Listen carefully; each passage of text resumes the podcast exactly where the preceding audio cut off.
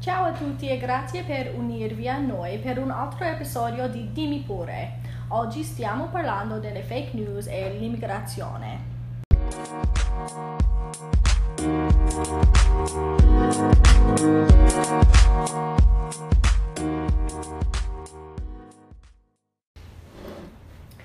Questo argomento della conversazione è molto importante. Oggi è molto facile per i politici trasmettere la retorica politica e notizie al pubblico attraverso la democratizzazione del web e l'introduzione di nuove piattaforme di social media.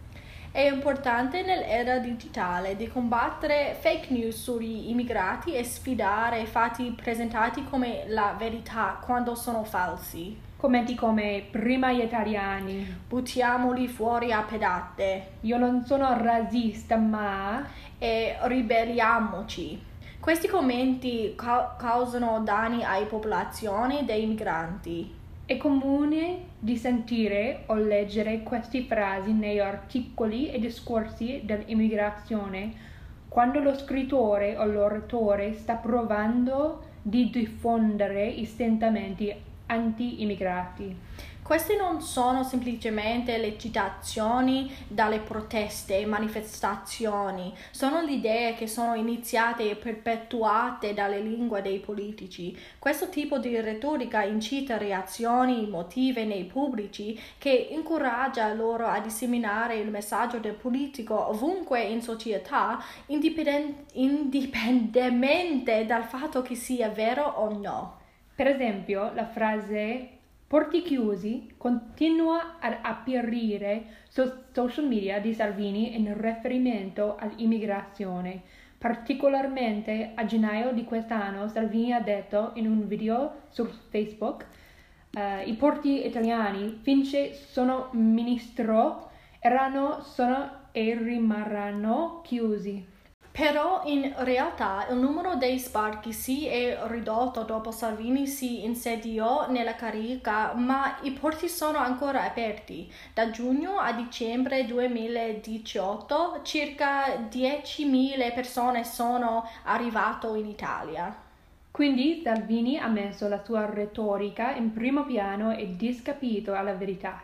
Poi i suoi milioni follower erano esposti a questa disinformazione e erano capaci, capaci di disseminarlo ulteriormente nei commenti del post e nei suoi page. Fake news non solo è un problema con i post scritti, è possibile di propagare fake news anche solo dalle immagini. Quando una foto è acquisita, metadata è legata, ma dopo la foto è caricata su social media, tutto o parte della metadata è perso.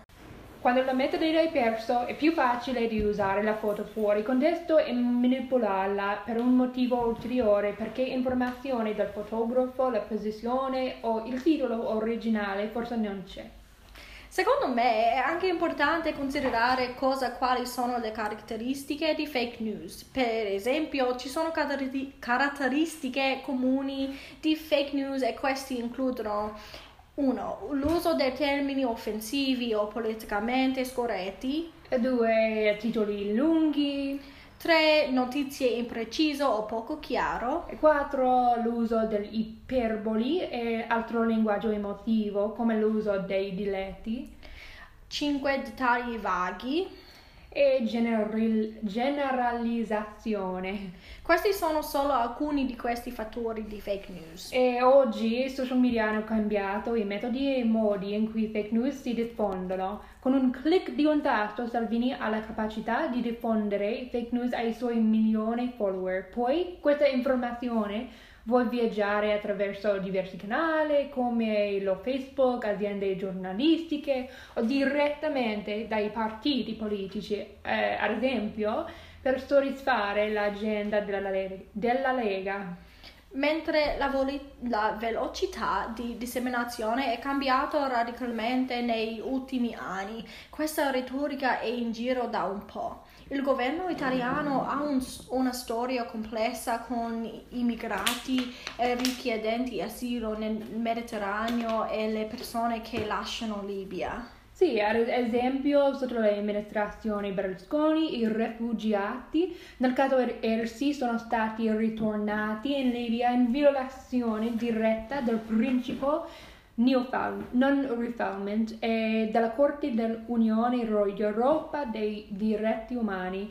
Eh, ad esempio, il Corte ha trovato il governo italiano negligente nel proteggere le vite di questi rifugiati e le loro azioni hanno violato i diritti umani di queste persone. Ancora più, questa politica hardline verso l'immigrazione è rafforzata dalla retorica politica del presente. Quando Salvini dice co- cose come rispedire- rispederemo a casa tutti i migranti sbarcati o al lavoro per espellere i 90 sbarcati o chi aiuta i clandestini odia gli italiani ne risponderà davanti alla legge e alla storia. Io non mollo. Crea un'immagine degli italiani contro gli altri, gli immigrati. Questo ha un'influenza diretta su queste popolazioni che sono emer- emarginate dalle sue pa- parole. Quando questo hate speech è combinato con fake news e disinformazione, questa retorica può essere adattata come la verità, incoraggiando il nazionalismo e profiling razziale. Questo linguaggio dei politici limita anche la mobilità sociale degli immigrati quando arrivano in Italia. E di solito, ad esempio, diventano profilati come l'altro e la loro diversità è ridotta dall'ignoranza e dei fake news. Quindi cosa dovresti fare? Ci sono siti affascinanti che discutono fake news e fact check per la disinformazione. Questi includono Agenza Giornalistica Italiana, Paghiera Politica, il sito di David Puente, bufale.net, eh, la voce.info, fact checking e noi. Penso che sia anche importante riconoscere che le persone hanno una responsabilità personale per, verif- per, verificare i fatti. Le persone dovrebbero commentare sui articoli con fake news e esprimere le loro opinioni. Nel mio parere, questo processo dovrebbe anche succedere a livello aziendale. Diverse diverse piattaforme dei social hanno una responsabilità a moderare i post con hate speech. Adesso di solito li rimuovono, ma dovrebbero fare di più. Secondo me, una discussione da parte del pubblico per scoraggiare sentimenti e odio anti-immigrati è necessario. Certamente, i politici hanno controllo delle convinzioni delle persone e la disseminazione delle fake news, quindi i politici dovrebbero sfidare l'uno con l'altro quando condividono disinformazione. La gente possiede la potere. Se avrete alcune idee per combattere fake news, lasciateci un messaggio sul nostro sito www.mattiapleasegiveusana www.it. Ascoltate la prossima settimana. Ciao!